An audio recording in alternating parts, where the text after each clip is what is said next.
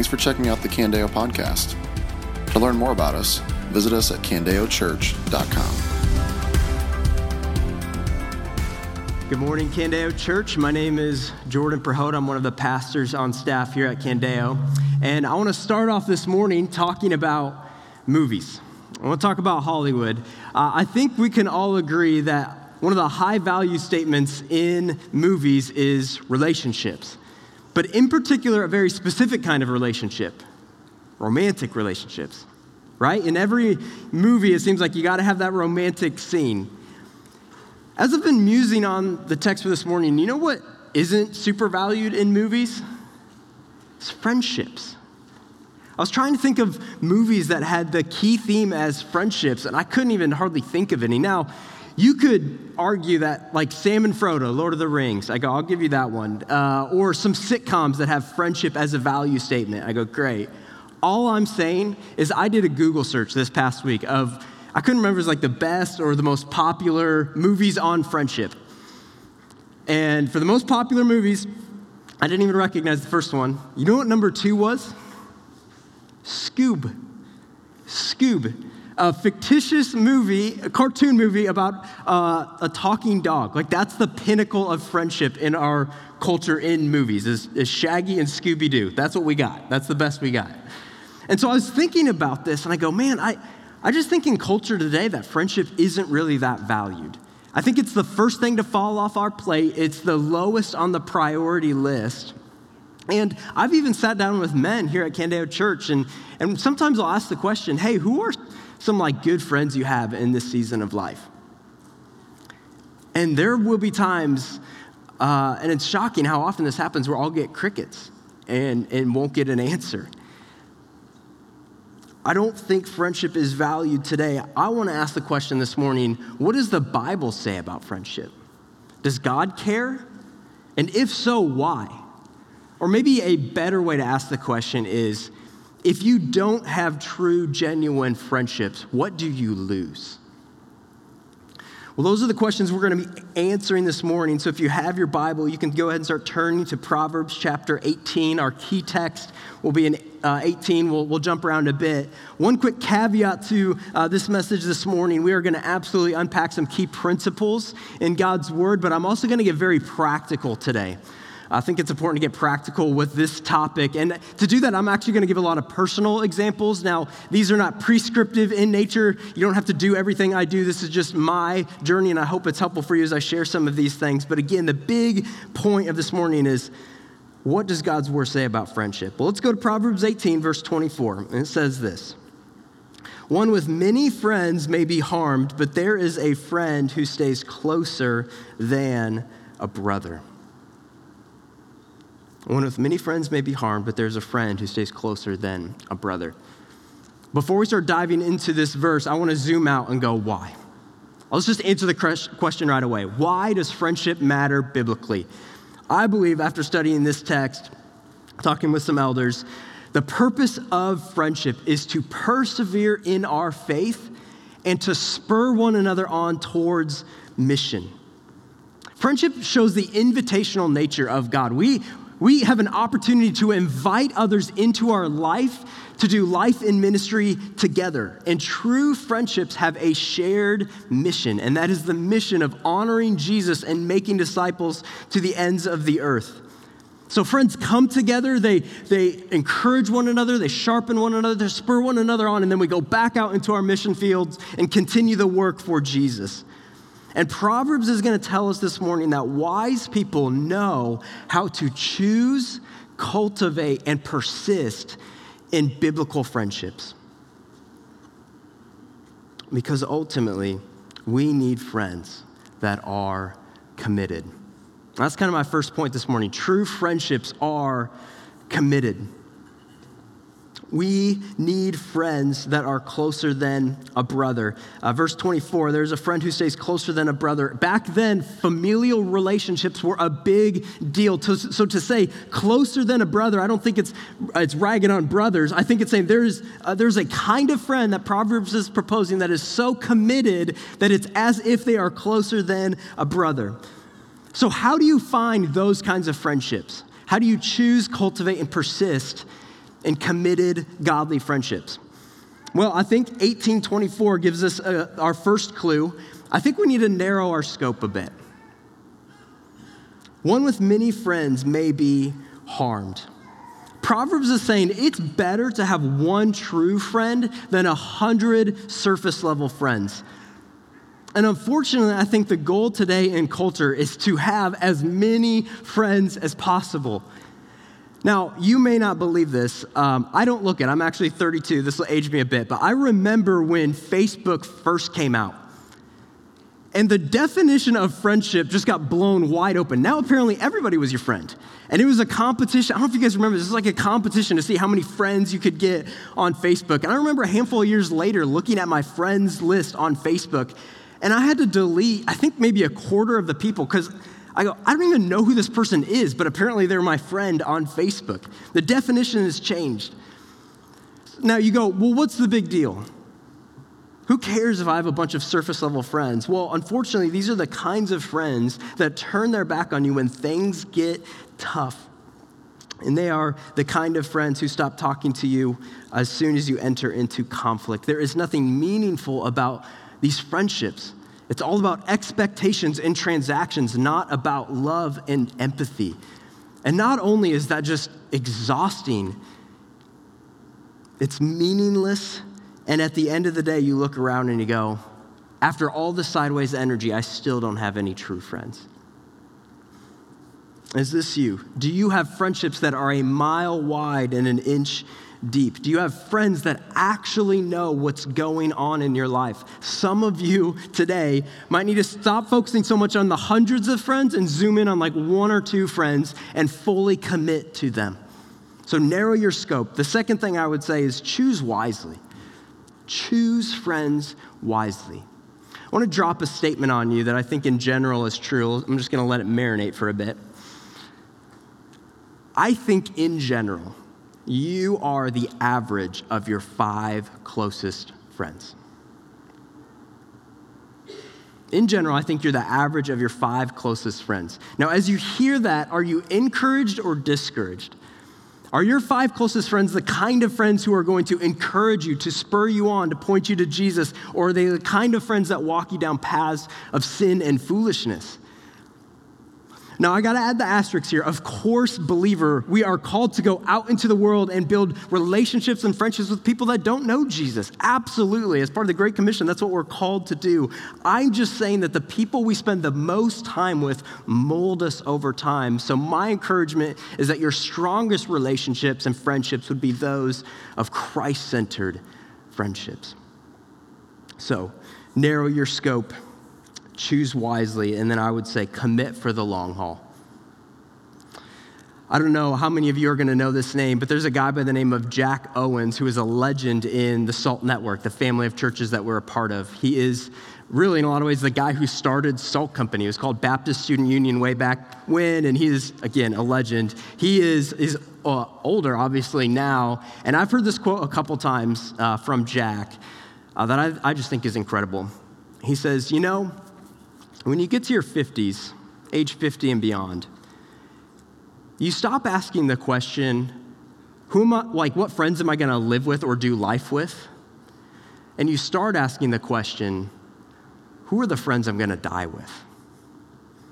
And he had this, this very real moment and then identified some true close friends in his life and said, Hey, every year, let's get together up in the mountains. We're going to, and, and they've done this now where they get up to the mountains, they have fun together and all of those things. But every day they put a guy on the hot seat, draw him out, ask questions. He confesses sin, they pray over him. They've done this for years now. And I go, Man, what an awesome vision for committing for the long haul in friendship. I love that. And I hear that and I go, man, unfortunately, I don't think our culture is good at this.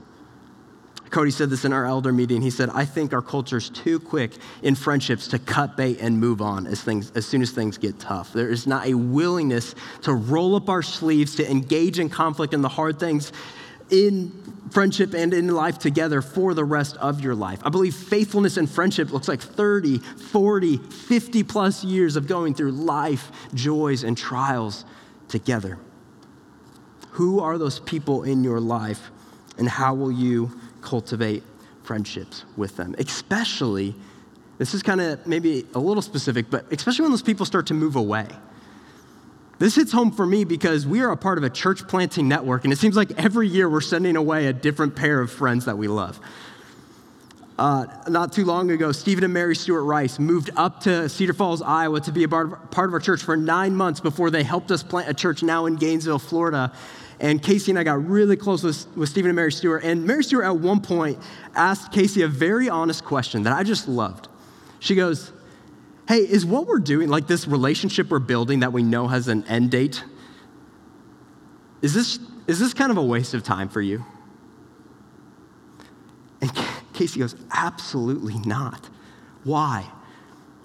Because friendship is not based on shared location, friendship is based on shared mission. But we still need to be intentional with those friends. For me, uh, one of my best friends, Paul Sabino, moved on that church plant. And what we've done recently is now, like the first Friday of every month, we get on a Zoom call together and just check in and say, hey, how you doing? And then on top of that, we put something on the calendar the next time we know that we're going to see each other face to face, which for us is actually going to be next month. Really excited for it. But you have to be intentional with when your friends end up moving away. But you also need to be intentional when your friends are living in the same town as you. This applies to both. I, I, I remember graduating from physical therapy school, coming back to here to Cedar Falls, and one of my best friends from college, Brandon Peterson, also moved back to Cedar Falls. And I go, great, one of my best friends is in the same town as me. This is gonna be great. And then we never saw each other. Have you had that? Where you're like, best friends right here in town, and then you never see each other. So I got sick of that, and so I said, hey, we're gonna start getting coffee together the, like every Thursday. We're just gonna do this and put it on the calendar because we're adults now, and apparently this is what we have to do. And we've now done that for over three years. I, we started doing this back when I was on SALT staff. And it's been so life giving and so energizing. And in fact, I actually this past week got coffee with my dad. And he, he had mentioned to me, he goes, Yeah, actually, tomorrow I'm getting coffee with Mark Burhow. And, and that set a trigger in my mind. And I knew I was teaching this sermon. I go, Dad, I remember you meeting with Mark Burhow weekly when I was a kid. How long have you been meeting with Mark? You know he said? Since 1993, he has been weekly meeting with Mark Burhow. That is 28 years of consistent, committed friendship. And I go, that is awesome. But it takes a level of intentionality and commitment for the long haul for those things to actually play out. When things are great and when your friend is struggling. So true friendships are committed, but true friendships are also sanctifying. They're also sanctifying. Now, if I'm going to use a fancy church word like sanctify, I better define it. Essentially, to uh, sanctify means to be made more like Jesus or to be made more holy. So, true friends help us become more like Jesus, or another way to put it is they sharpen us. Proverbs says it this way in Proverbs 27 17. Some of you might be familiar with this one. Iron sharpens iron, and one person sharpens another. So, friends are to encourage one another and challenge each other to grow in Jesus. In our teacher team meeting, Jake said this if you just think of the process of iron sharpening iron, it takes friction, heat, sparks. If you pull a sword away, the, the moment, the first moment you see sparks, that sword is never going to get sharp, which means in true friendship, there's going to be healthy tension and conflict. If not, you are dull and useless. It is not enough to just be committed. We have to be purpose driven and be sharpening for one another. Ultimately, we need friends that love us enough to say hard things to make us more like Jesus. Proverbs 27 also says it this way, verse 5 and 6 Better an open reprimand than concealed love. The wounds of a friend are trustworthy, but the kisses of an enemy are excessive. Now, we recently talked the last couple weeks about words and listening, so I'm not going to spend a ton of time here, but I want to apply this concept specifically to friendship because if I don't mention this, I feel like we're not going to get the full picture of friendship. This is counterintuitive to us to wound our friends. We don't like the idea of hurting people, but true friends are not afraid to wound their friends as a form of love. Uh, it might be helpful for me to say it this way sometimes you need to inflict short term pain for long term health. Inflict short term pain for long term health. medical doctors totally get this concept. Doctors all the time are inflicting short term pain for somebody's long term health. I'm gonna give you an example. Uh, I remember when I was in college, I went to uh, a mud volleyball tournament in Humboldt, Iowa at the county fair with my friend Brandon Peterson. They dug out a bunch of pits. I don't know if you've ever seen this mud volleyball. I had seen it before, but then they fill it with water. They put up the nets and you play. There's this big tournament, and we had a team and we were ready to go. About halfway through the tournament, I stepped on something sharp and cut my foot open. I don't even know what it was. We're in a county fair in Iowa. It could be anything. I went to uh, some pickup truck and grabbed the first aid kit that was available, which at a county fair was essentially a water bottle and a roll of duct tape. So I rinsed off my foot, wrapped it in duct tape, and proceeded to play two more hours of volleyball in the mud. And I never claimed to be the sharpest tool in the tool shed, um, but I did that. And that next morning, as you can imagine, my foot had exploded. It was massive, it was infected. And I got home, um, and my dad, who is a doctor, took me into the clinic. And I got on my stomach, and he cleaned out my foot. Like, he, he flushed it. He, he had to, like, scrape some stuff out, and then he had to put in this wick to drain out the pus. Now, I've experienced pain in my life. As a lot of you know, I recently broke my leg. Wasn't fun. This was a different kind of pain. I don't know if you've had something like that on the bottom of your foot, but I sat there on my stomach in my dad's clinic, biting a pillow, going, This is ridiculous. I'd never really experienced that category of pain in my life. But what my dad was doing is he was loving me enough to do what was needed. He knew if he didn't do anything to that foot, I was in big problem. So sometimes you need to inflict short term pain for long term health. So uh, let me ask the question Do you believe that receiving or giving a correction or rebuke is a good thing? The friends that I trust most in this life are those who have been willing to speak hard truth into my life. Do you have that kind of friend? For me, the first time I really experienced this is when I came to Candeo, and guys like Paul Sabino and Stan Hayek started to speak truth into my life. And now I have guys like Jake Herring and Cody Klein who are doing that for me. And it is hard to hear in the moment, but I praise God that He's given me friends who love me enough to say hard things. If you have friends who have given you correction or are willing to give you correction, do not be defensive, be thankful. That is not a common thing. Now, what if you're not receiving life giving truth from your friends? If you're not, a bad conclusion would be, oh, I'm perfect. I must have everything together and must not be in sin. That would be a bad conclusion. a better conclusion is you might not actually have true friends. Either that, or like what Cody said last week, your pride is so inflated that people can't speak truth into your not life. You're not willing to, to listen. We need to humbly receive wounds from our friends. Now, go to the other side of that coin. Are you the kind of friend who's willing to give a necessary rebuke? When was the last time you did that for someone else? For me, historically, I've struggled with this. I'm a people pleaser by nature. I don't like to speak hard truth. I don't like to inflict pain, but sometimes we need to say the hard thing and inflict pain because they need to hear it. Do you have friends who are maybe being right now lazy and selfish towards their family? Do you have friends that are being so consumed by the way they look, or the money they have, or the things of this earth? Is there sin in your friend's life? And are you willing to say something about it? And if not, if you're afraid, why? And does that fear supersede your fear of God or your love for that friend? We live in a culture that is plagued with avoiding conflict. We have got to change that. Don't rob your friends of the opportunity of helping them become more like Jesus. We must be willing to sharpen and to wound. So, friendships are committed, they are sanctifying, and finally, they are costly. We need friends who are going to love us at all costs. I think a good verse to start with this one is actually outside of the book of Proverbs, it's in Ecclesiastes. Ecclesiastes 4 9 through 10 says this Two are better than one because they have a good reward for their efforts. For if either falls, his companion can lift him up. But pity the one who falls without another to lift him up. Two are better than one. If one falls, the other helps.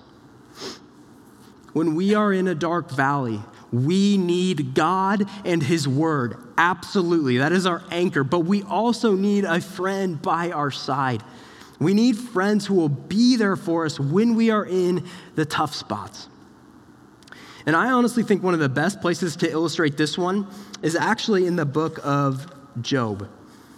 Quick background on Job. I can't get fully into it, but essentially a lot of bad things have just happened to Job. He just lost like his wealth, his family, land, all these things. And he is agonizing over his trials. And in Job 2, his three friends come. This is what it says.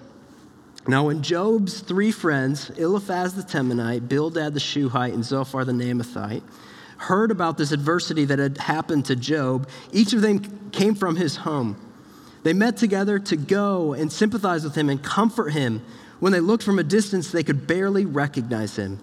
They wept aloud, and each man tore his robe and threw dust into the air and on his head. Then they sat on the ground with him seven days and nights, but no one spoke a word to him because they saw that his suffering was very intense. Now, if you know the rest of the book of Job, you know that as, as his friends start giving counsel and advice, it actually goes south from there. But I love this picture Job's friends, they came and they wept with Job for a whole week. When your friends are hurting, let me ask this. When your friends are hurting, what is the number one thing they are looking for or need from you as a friend? The number one thing. It is not pat advice. It is not you sharing a similar story of something that happened in your life. The number one thing that your friends are looking for you in that moment is your presence. Your presence. To sit with them, to cry with them, to throw your arm around them, to be present. The Bible calls us to rejoice when others rejoice and to weep when others weep. We as friends should be slow to offer advice and quick to offer a shoulder. Proverbs 17 17 says it this way A friend loves at all times, and a brother is born for a difficult time. True friends hurt when you hurt, and they don't leave you. It's not a convenience relationship. relationship. And I believe it is generally true that it is in adversity where we find out who our true friends are. Now, this doesn't mean that your friends always need to be with, hanging out with you like every hour of every day. That's not realistic. But true friends are available to you in your time of need. As Tim Keller would say, a true friend always lets you in and never lets you down.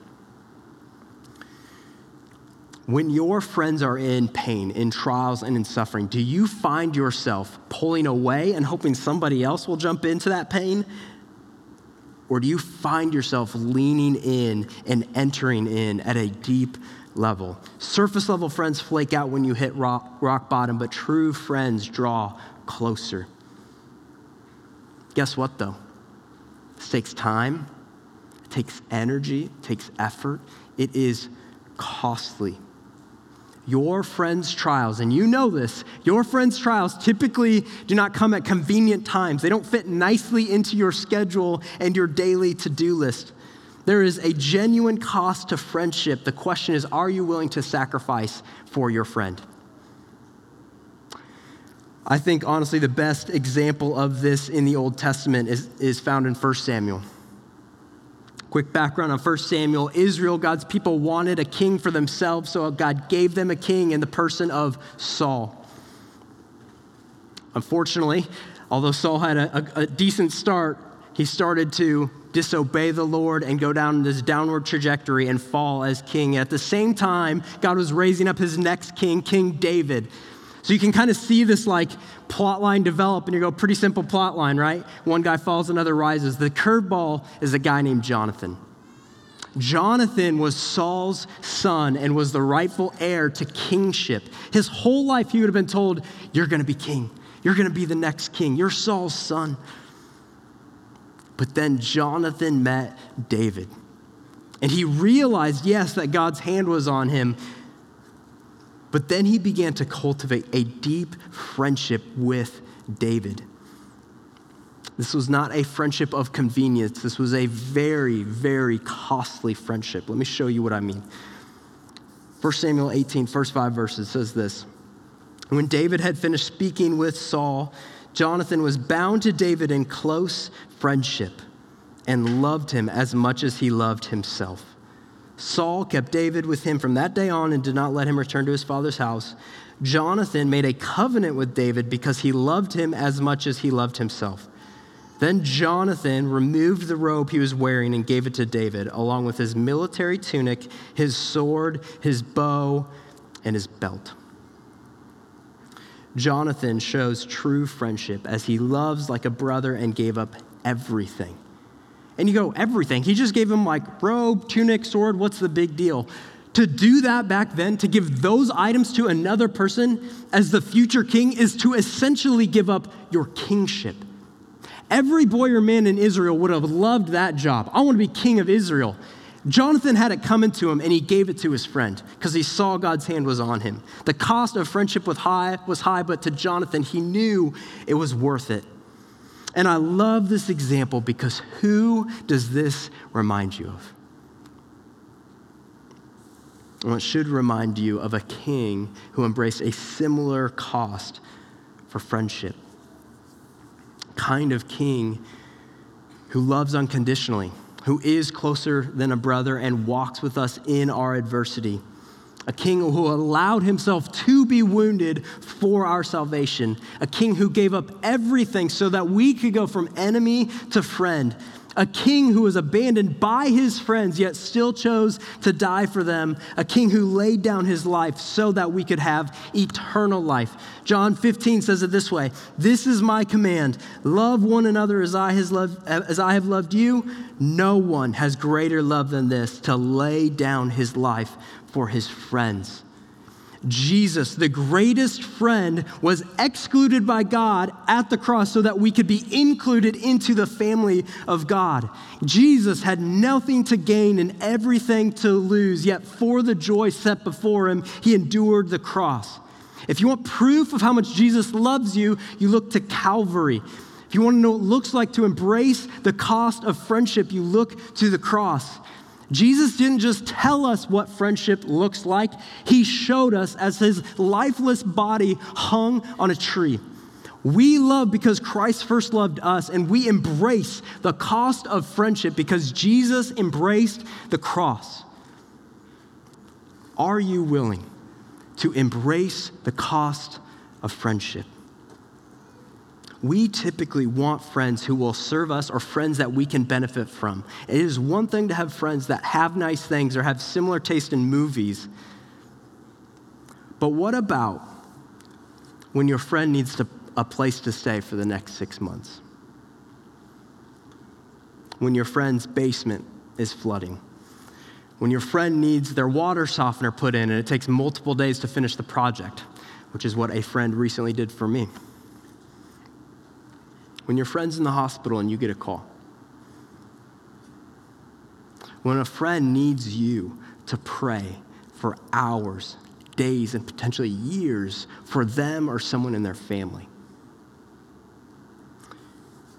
When your friend is drifting away from Jesus and stiff arming everybody in their way and walking in unrepentant sin. Remember a couple summers ago, Cody in our Habits of Grace class talked about community and friendships. And he said, Do you have the kind of friend who is committed to you that if you were to walk away from Jesus, they will never quit in chasing you down? And that hit home with me. And I actually went to a friend, and I remember what coffee shop we were at and where we were sitting when we made this commitment to each other and said, Hey, if I ever run away from Jesus, will you chase me down and take care of my family? And vice versa. Who's going to pursue you even on your worst day? Who will never give up on you. It might be time to have this kind of conversation with one of your friends. We live in a broken world and we need friendship. We need friends who will help us persevere in our faith and keep us in the fight until we die or until Jesus comes back. We need Christ centered friendships that are committed, sanctifying, and costly. Today is a great day to ask some very key and important questions. Who are your true friends? Do you need to find, choose, cultivate true friends in this season of life? And what kind of friend are you to others? do me a favor. If you have really good friends, reach out to them. Let them know how grateful you are for them.